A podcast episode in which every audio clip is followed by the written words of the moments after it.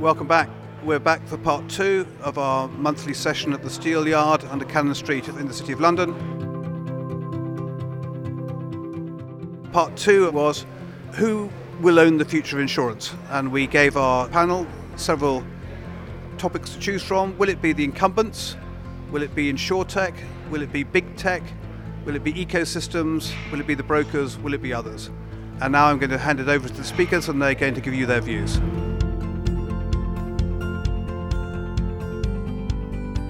Hello again. Who will own the future of insurance? Dyson.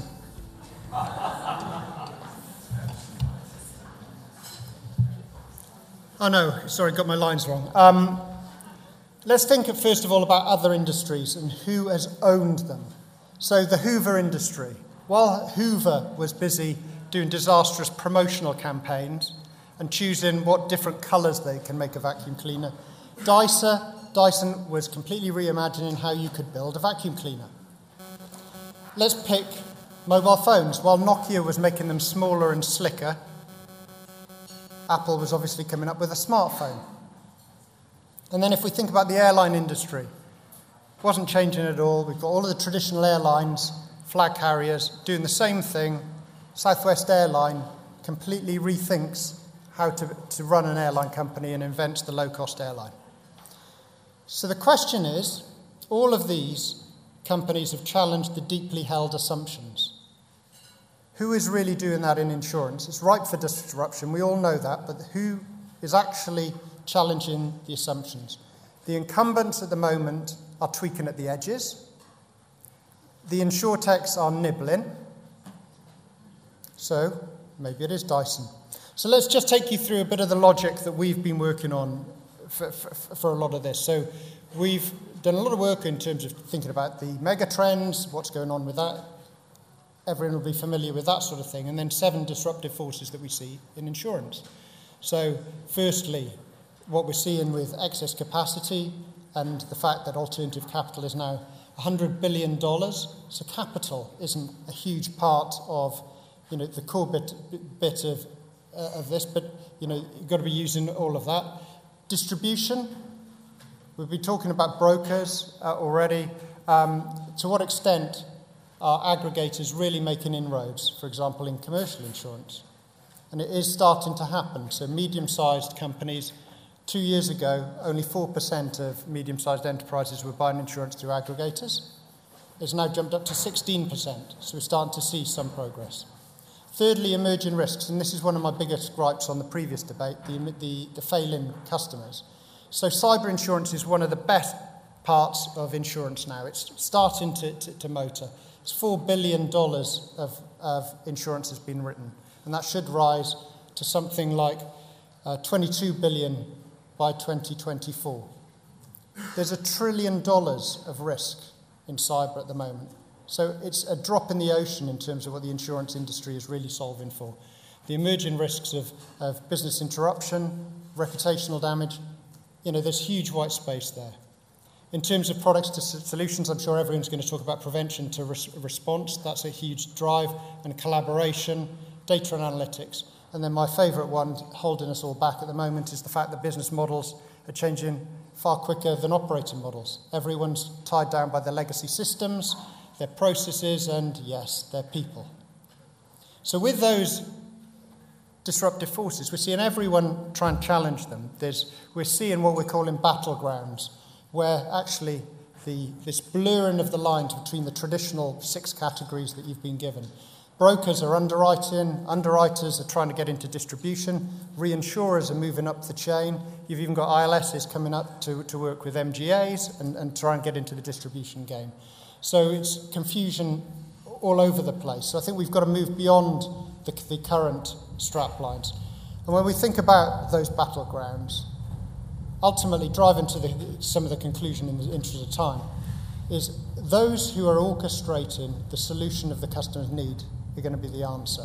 So in those examples that I started off with, it was, the, it was those companies that the customers turn into, even if it's all outsourced at the back end and is responsible for the problem, for the solution. In insurance, the brokers seem reticent to move back up the chain, as do price comparison websites at the moment.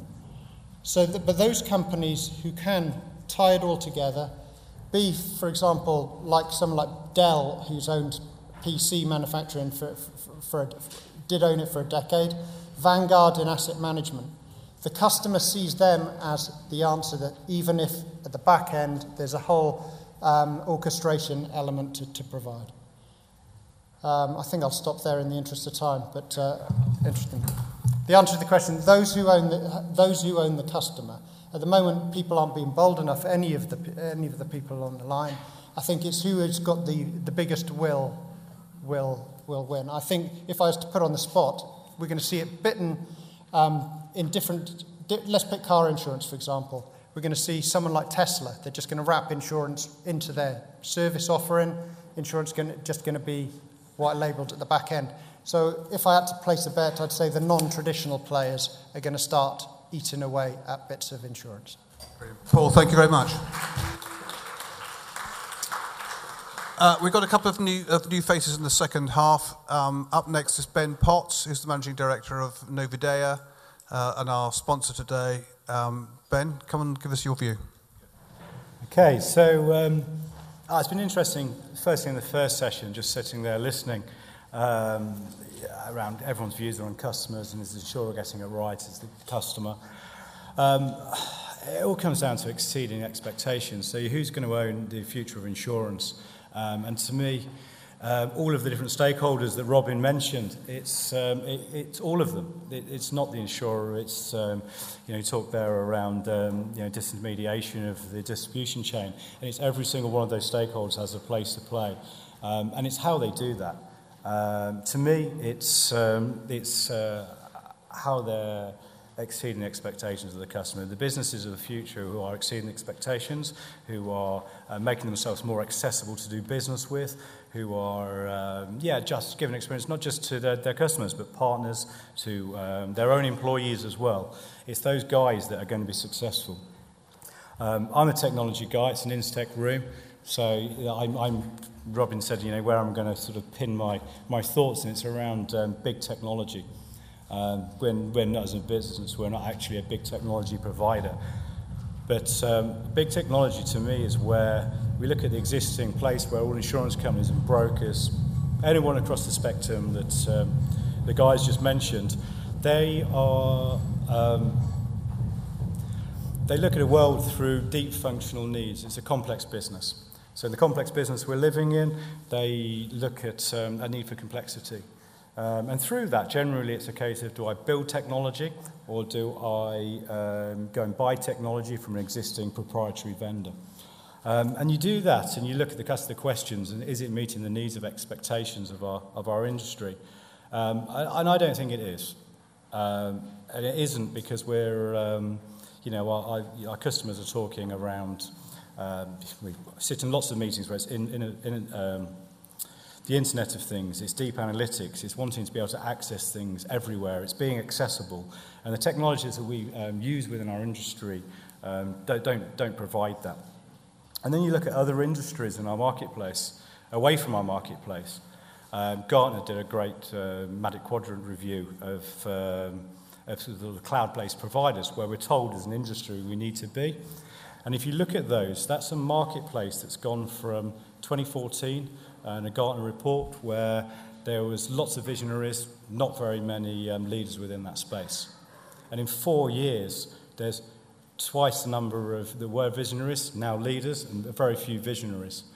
And what's happening is the rest of the world's kind of realizing to meet your expectations of your customers, technology has to move at a pace to do that and provide those things. Um, and when you look at those big cloud providers, you know, the Salesforce, the Oracles, all of those guys, the proprietary so- software that we sit on, the stuff we build ourselves on, on low budgets, isn't going to compete with the hundreds of millions of dollars that those guys are spending, those huge ecosystems of applications that allow you to do, your customers to do anything they want to do because you are generally connected, you're generally using machine uh, learning, you're not just doing little pockets of things. Um, and we just can't compete with that in the way that we deploy and use technology across our business. So it is a technology response, um, but for me, it, the businesses that are going to be the futures of insurance are going to be the ones that take that big technology, stop building stuff, stop going to small software houses and trying to use stuff that's proprietary. They look at like the Salesforce platforms, the Oracles, you know, those sort of big sort of enterprise applications as a services, truly on the cloud, that they embed that deep insurance knowledge that they know and why this industry is so effective with our customers. It's that knowledge that we know and all have. It's embedding it into that big technology. And if you do that, then you've got the opportunity to meet the expectations of your customers. You've got to exceed them. You've got the ability to be more accessible. Um, and if you're doing those things, wherever you are in that distribution chain that was just described earlier, you will be the future of insurance. Okay. Is that a vote for big tech? Thanks. Good man. Thank you.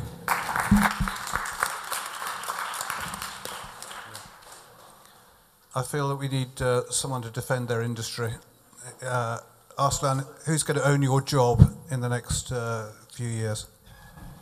I managed to find a bulletproof vest during the break, so I feel a lot more confident now. But um, who's going to own the insurance industry in the future? Um, I think it'll be the provider or the providers that really fundamentally change the definition of insurance, right? Today, we still think of insurance as very siloed. Even up here, we're talking about home insurance, we're talking about car insurance, we're talking about so, I mean, if you start taking these different lenses, what about commercial insurance? What about the Lloyd's market? What about life insurance? What about pensions? There's so, it keeps going on and on and on, right? I think the real shift that needs to happen is what about before insurance and what about after insurance? So, how do, how do we, as an insurance industry, help people not face that risk in the first place? How do we help them manage that risk to begin with? And what are we doing after the event? If, if that event still seems to happen, what do we do afterwards? Whoever solves that and solves so the, I mean let's let's take an individual's example, right? We've talked a lot about personal lines and consumer business. The insurance policy I want, I don't even want five or six different policies. I want one. I don't care if I'm traveling on a plane or on a train or in a car or on a bike or in a motorcycle. I just want to be covered. And whoever solves that problem is going to be the winner. That may be big tech, that may be an insurance company, that may be an insurtech. One thing I'm sure of though is that a lot of people in this ecosystem, in the insurance and insurtech ecosystem, like we're still looking at individual problems in a very silo driven world. And I think we need to zoom out and start looking at the problem from end to end from what a consumer really wants. I think with a lot of the sort of insurtechs and so on, once you start hitting scale, you'll have the same problems that all the incumbents have. We've seen that time and time again. That you can say that about Google, you can say that about Amazon, about there's n number of examples. So instead of trying to battle in within these silos, let's try to step away and try to solve the problem on a bigger picture of how do we prevent risk to begin with. And if it still does happen, I'm sure the actuaries in here will have an opinion about this that you know things do still happen. What do we do after that claim? And whoever solves that is going to be the winner. Thank, Thank you very you. much, Arslan. Thank you. I feel we should have an tech perspective again. Ed, come on, do your thing. Thank you, folks. Interesting debate. Uh, and earlier was very interesting. So, who's going to win the future of insurance? Again, Robin's probably not going to like this, but I think there could be multiple winners in, in, and depends in the vertical. So, Arslan talks about uh, protection rather than insurance or preventing, preventing uh, the need for insurance and the afterlife of insurance. We look at it slightly differently and we, we think about the sort of people that Trov could work with in the future. And we define it around core insurance businesses, that their core business is insurance. How do they win the future? Well, we believe they win the future by collaborating with insurtechs, with big data owners. There's a, there's a core of businesses around the world that are, many of them, very, very new that need innovative insurance to do business. So the Ubers of this world, uh, the Airbnbs, I mean, they can, they can win in this world of insurance in the future if they innovate the product and make it very personalized. And then you've got insurance what, distributors or big data owners. So in that side of the world where you've got the Amazons and the Facebooks and the eBays, we believe they have a real role to play in the future of insurance if they decide that they really want to. But they can't do it on their own. You know, so they're, they're, they've got massive data pools, trust, brand scores, But actually, if they decide that they want to do insurance, uh, we believe they'll have to work with the, the Zurichs of this world, the insurtechs of this world. So we define it slightly differently that there maybe isn't one winner in the future of insurance. It's very relevant for the type of business. So you can then roll that across commercial lines as well. So there can be multiple winners or multiple future of insurance, but we, we believe at Trov that actually the innovation across all markets is, is one of the most important things because as the millennial generation grows up and they be getting more and more powerful in our industries, then the need for innovation around digital experiences will, will come to the forefront. So, to answer the question, uh, the future, we think it's the ecosystem. And it's a many of the players that want to play in it, including you know, brokers, including insurance companies, insurtechs, can all play a role in it, but it has to be working, as Arslan said earlier, collaboratively, you know, defining what the future of it looks like. Thank you very much. Uh, so we have another new face, Janat Sharajan from AXA Ventures. Uh, she's busy doing deals. So this is a bit like Graham Norton, where someone joins the sofa a little bit later. You know, this is Janet. Who, who owns the future insurance? Thank you. So, who will own the future of insurance? Uh, for those who don't know me, I enjoy a very good relationship with AXA. But for the purpose of this conversation, I'm going to describe myself as an industry commentator. I think that's more fair. So, what's to say to the world now? Incumbents are winning now. They already have the proverbial full stack that insurtechs kind of aspire to have, or sort of the insurtech 1.0 aspired to have. And quite frankly, some insurtechs have been and gone, um, not naming any names. Uh, what's clear is that incumbents can't be replaced overnight. We've kind of seen this banking wave of neobanks, etc. That, that was kind of what fintech was defined to be. And it isn't as, is, as easy in insurance as it was in banking, or as simple to be a disruptor. Incumbents have taken a number of years to get to these behemoth balance sheets, and there exists a regula- regulatory moat too. And by this I mean, you know, the, the solvency capital that they've acquired, the products that they have, the regulation around it. It is hard to just displace that overnight. Incumbents, though, also have a responsibility towards innovation and the overall advancement of the industry, which is what we're talking about the future of insurance.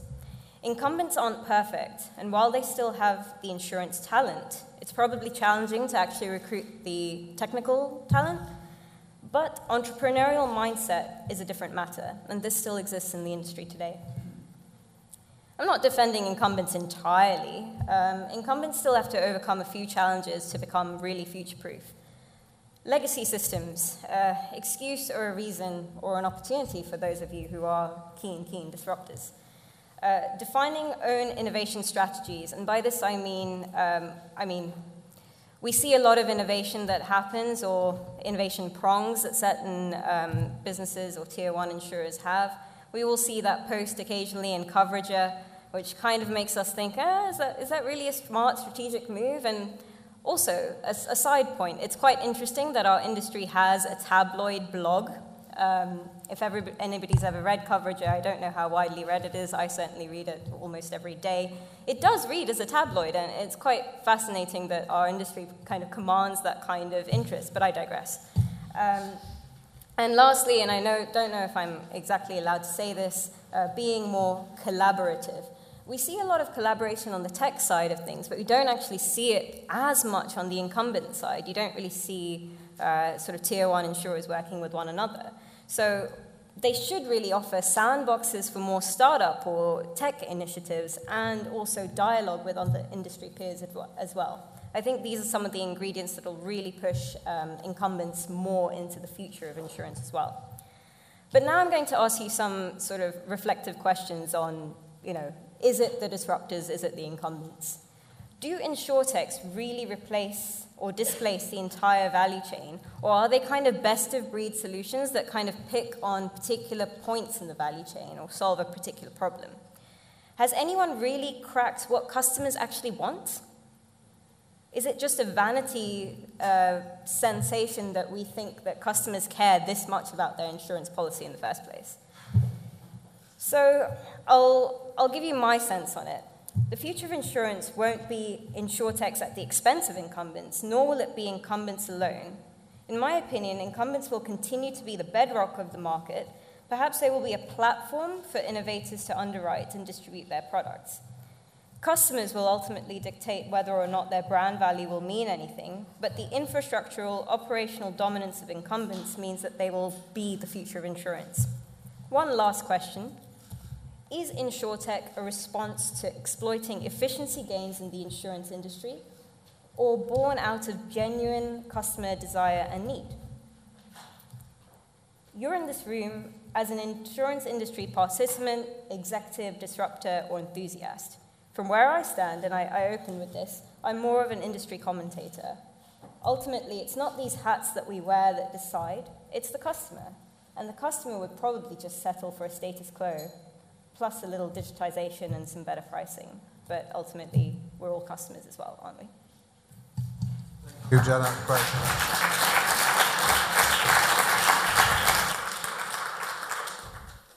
You going to come wind us up again?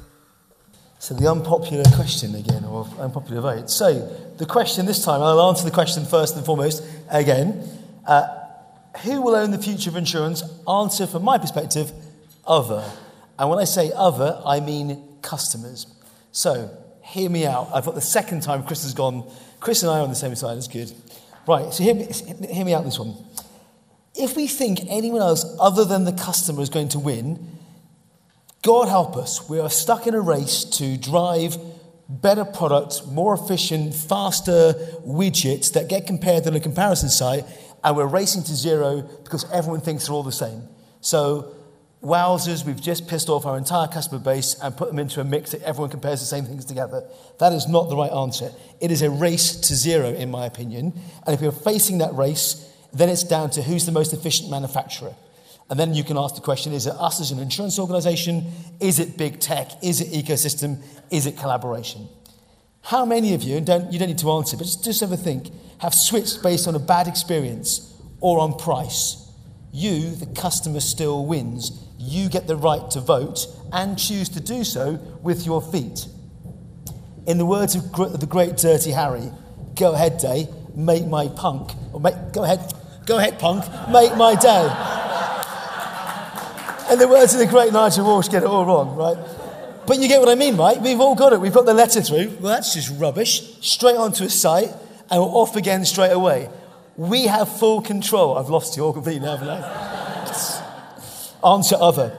Um, understanding the needs, and you mentioned it a minute ago, understanding the needs of your clients or customer, number one, is critical. Number two, understanding their unmet needs and working out what they actually need and want rather than putting them into a box and going, guess what, let's compare more of the same widgets to put them all up there is completely uh, important to me. It's their asset. What, what matters most? Me as an asset, my car, my um, thing I'm insuring, my time, the inconvenience. What bit, as an insurance organization, can we wrap around the things that matter to take away that pain? Um, find your niche. Paul mentioned earlier USAA. Great example for anyone who's not looked into them. Look at what they're doing. Fantastic example. Another one I came across recently was Hagerty Insurance. Hagerty are classic car um, specialists that happen to sell insurance, but they're the biggest insurance provider of all for classic cars. They send out something like 87 communications to their clients each year. 87. Jesus, what are they doing? And customers want them, they want to engage. Go look at them, they're really, really interesting. 52 of those, of course, are weekly news- newsletters, but there's loads more insight into those ones. Bought by many, right? Another great example find your niche 340 plus groups, pet insurance, someone with ailment or whatever else. They found ways to work out what matters to people and started to take away the pain. So, customers win time and time again. You've all heard um, Bezos, I get the quote right this time. You're, your margin is my opportunity. What does that mean in our world? Have a think about that time and time again. I, I worry, and I'm pleased to say, I guess, that insurtechs, as we all know in this room, are unencumbered by legacy. It is our greatest gift to every single incumbent carrier. We are unencumbered by legacy. We can move at speed, and we haven't got the governance and process to run through. It doesn't mean to say it's impossible. But the unbundling race is almost over in banking and the rebundling race has now started. What does that mean? I no longer want 30 apps to do 45 different things on my phone. We'll want convenience. How does that then translate back into the insurtech world going forward? I'll finish on a few points. We have to get better as communications. Customers don't understand the things that we engage with them on. Um, we say 99% per the earlier debate because people don't trust us. How do we reinstill those things in the first place? We have to speak English. I won't ask the room because it's embarrassing when I ask people to do it. No one reads the bloody policies. Very few people read the policies. I'm conscious of the room of insurance people. Um, probably less so in this room than anywhere else. But they don't read them because they just don't make sense. They're not written in plain English. Look at the efforts from the folks like Lemonade and stuff like that. The next one, we go to school and learn trigonometry, cos, sin, tan, and we forget it really quickly. It's not relevant to our everyday lives going forward, most people's everyday lives going forwards. We don't teach kids about bank accounts. We don't teach kids about the value of insurance and what it actually does for them. A survey I did years ago looked at things like um, people that made claims called up, and one in four of the people that made a claim didn't know what an excess was. How is that even possible? You've bought a product, you've been through all the checks, and yet you still don't know what an excess is. Number one. Number two, um, I think it was like 50% of the people would have given up a blood sample or a urine sample. They're literally taking the piss for a lower premium. It is a really sad state of affairs when it gets to that level. I'll finish on this one thing. It feels to me that we have sometimes lost the understanding of our value and what it means to the customer, but as an insurance organization, we have not lost our values. The ultimate winner here is the customer. Thank you, Nigel.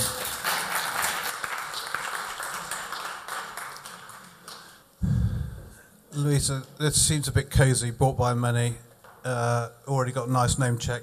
You, your turn. I always, come after you, and I'm sure it's a, it's a good thing. Um, so, who will own the future of um, insurance? Um, my, future, my view is that the future of insurance will be owned by uh, the customer, so it will be dictated actually by, uh, by the customer. And um, in the next few years, we'll see quite a lot of change um, in the role of you know, the different players in, uh, in the industry. Um, so let's start with the, with the market. Um, especially P&C insurance is lagging economic growth. Um, if we look at the premium as a percentage of GDP, that is, that is declining. Um, and that's the same trend across all lines um, auto, liability, property, specialty, and both in mature market and uh, in developing markets. So it is a market that is actually um, uh, you know, sh- not shrinking, but not growing as fast as the economy is growing. Um, the second thing is that technology um, has now reached a, a tipping point. Um, there are now some proven technologies that um, an application that can reduce the, uh, the, the, the, insurance risk. Um, I think you know, a number of people have already mentioned before uh, all the things like Internet of Things and the risk prevention and everything that can be done in that, uh, in that space.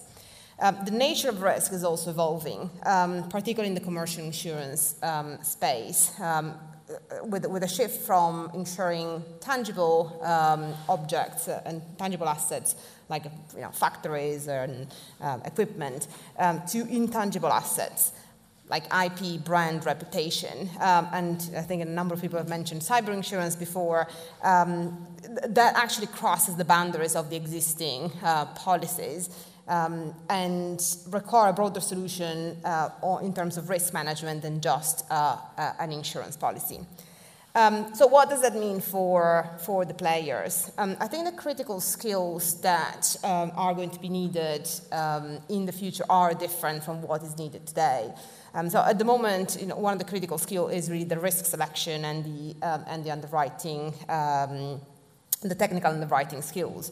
Um, well, in the future, I think the ability to provide a comprehensive service of package together uh, a, a, solution that includes the, um, you know, the insurance, the cover of the risk, but is much broader. It comes from, you know, before the claim on risk prevention, uh, you know, the, you know, the claim experience itself, but the whole customer experience um, uh, uh, you know, from, from the beginning to an end. Um, and it needs to be a superior customer experience. So, going back to the point that we had before, uh, the insurance industry is just not um, delivering on uh, a customer experience, cannot be the last in the list of the 14 um, industries. Um, so there will be a shift, um, I think, from the insurance company incumbents um, that at the moment uh, are doing everything and they're doing everything themselves to alternative models. And what that models you know, will be, it's hard to predict, um, I think, at the moment, uh, but it will definitely be a combination of different players, uh, both from within and outside the industry. Um, and my guess is that it will be a different solution for um, different classes of business or you know, different um, type of risks. Um, the role that each player um, will have in the future, and you know, with the players, uh, I include uh, the incumbents, the brokers, or the insurance companies, the brokers, um, uh, and uh, you know, the reinsurer and the insurtech, um, will really depend on um, who embraces these changes, uh, you know, fastest, fastest, and uh, in the most efficient way. Um, I, I, think it, you know, it will all come down to will the insurance industry uh, still exist um, as an industry? Um, so, you know, clearly, you know, if we can all, uh, uh, you know, work together and, uh, and, and see uh, uh, and, and, deliver on the customer experience, the answer will be yes, and the role of different players will be in, influenced by um, how they deliver on the customer experience. Uh, but there is a scenario where insurance will just be an add on um, to other industries, to other services, and it will not actually exist as an industry itself. So clearly, and I'm not advocating for that scenario, but um, I think you know, we need to um, consider that is a possibility. Done. Thank you very much, Louisa. I didn't put no one at the bottom of the list. Who's going to own the future insurance? No one. Uh, it's worth raising. Thank you. Carl, do you want to come? So I'll be quite brief uh, because a lot has been said. Um, the way we think about uh, owning insurance is that it's going to be pretty diversified. We're excited of that because there are a lot of touch points which are going to create value. Um, we think that uh, there's a trio of factors. Um, you know your customer, you know your risk, and you know your cost. Uh, you know, your customer is, you know, the incumbents, it's the Amazons, it's the car manufacturers, it's the product providers. We think that a lot of B2C is going to shift into B2B and B2B2C.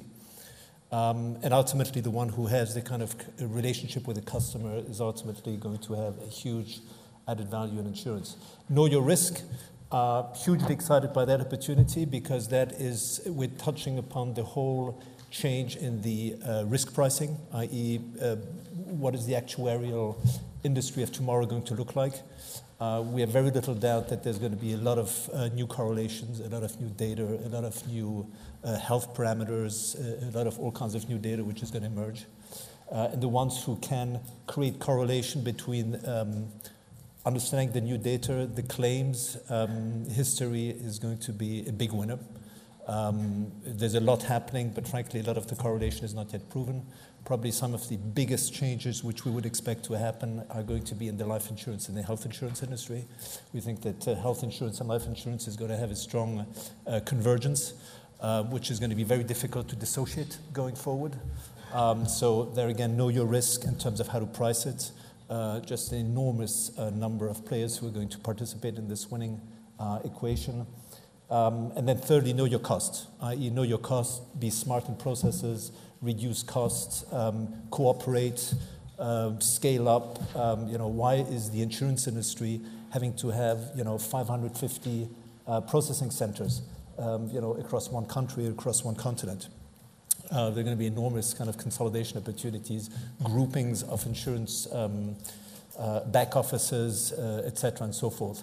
Um, so ultimately, a, an interesting nucleus of different players who are going to emerge out of that. I think the incumbents are going to be uh, are going to stay important players, um, but are going to lose in their relevance. Um, uh, when you think of what the car industry is going to look like, probably most of the car insurance industry, car insurance is going to be sold through car manufacturers, um, etc., and so forth. So, um, an exciting place uh, to be and to invest. Thanks. Thank you, Carl. Stephen, Stephen and then I think that's it. Yes, you're last up. You're... Go for it. Yeah, go on. Entertain us. There's no mic to drop. That's what I wanted to be last up. It's interesting um, two words in the question, who owns the future of insurance, is owning and future. Um, and I think we've been playing around both these words quite a lot this evening. Um, when I think about what I was doing in 1995, I'd recently graduated and I was thinking about my next job. Well, Jeff Bezos borrowed $250,000 from his mum and dad and set up a bookstore in his garage. And now we wonder whether he's going to rule and take over this industry. And that was, when was 1995? That was, your maths is better than mine. If we roll, if we roll that, that kind of timescales forward, your maths is better than mine. But something around 2030. Any one of you in the room or any person that I might meet that walks into our incubator and says, I've got an idea, and asks for $250,000 or the equivalent, um, maybe has the potential to take over the future of this industry, just like Jeff Bezos did. And only five years, he didn't make profit for five years. I mean, he was, he was skint. And all the definitions of future and owning, he didn't understand any of them. He was just dealing with the daily challenges of trying to start something and trying to prove he was right. And his idea was far bigger than books when he started, but he knew that's what he had to do. So I'm kind of, I guess my first point is um, in order to talk about the future, you maybe should just accept that the future is a little further away than tomorrow's you know, deadline, tomorrow's metric, tomorrow's um, target in our own, in our own, in our own sight. Um, and we can look across the board into our recent digital history of all the new leaders and the new owners. I mean, we've, got, we've crowned these people Bill Gates, Steve Jobs, visionaries, leaders, entrepreneurs. Um, and as if they don't belong in this debate, they all belong in this debate. And somebody from insurance and insurtech will come forward, and these people will exist if we allow them in. So let's change the definition of a future and let's t- change the definition of ownership. Because um, the short term is so bloody defeating. There's always a negative answer when you look at the short term. Every startup is not going to hit the kind of numbers of customers that you as incumbents are after. And you, as people trying to inspire your organizations, are never going to get the attention of the people at the top because your numbers aren't big enough, your plan's not big enough, and the risk is too high. So, who owns the future? Um, maybe it's a combination of people, and I'm not going to use the word collaboration because I'm about to break that in half. But there's something about um, the power of entrepreneurs to make things start, and the power of people who are incumbents to become enablers. So decide which one you want to be be an entrepreneur or be an enabler. I don't think the word incumbent should be really used anymore. It's a negative word. It says short termist, says I've got something to protect. Um, let's say that the insurance industry and the technology industries all just agreed let's just be enablers and let's look around for people who are going to set a path for really changing the future market. Um, so I've, i want everybody to finish this evening and say, how can I be an enabler? Do I know an entrepreneur? And if not, where the hell are they? Thank you. Tim, thank you. Hello. Very good way to finish, very collaborative. Uh, the result, Ecosystems clear winner, uh, which doesn't surprise me really, uh, 47%, other 30%, um, big tech 11, insurers, it's a bad day out for insurers, 7%. There must be some brokers here, that's a first. Uh, no, there aren't any. Oh, there is one. Yeah, there. So you voted. How many times did you vote? Seven percent. Uh, oh, it's the worst day for InsurTech, guys. We're wasting our time. Three percent. Anyway, we tried. Um, no, I, am very much with the camp, uh, Stephen. I thought you summed it up nicely. I mean, actually, of course, it's actually we're all going to own it because we're all going to play our part in developing the insurance industry of the future. Will you all join me in thanking those speakers? We had a great range tonight. Uh, really good guys.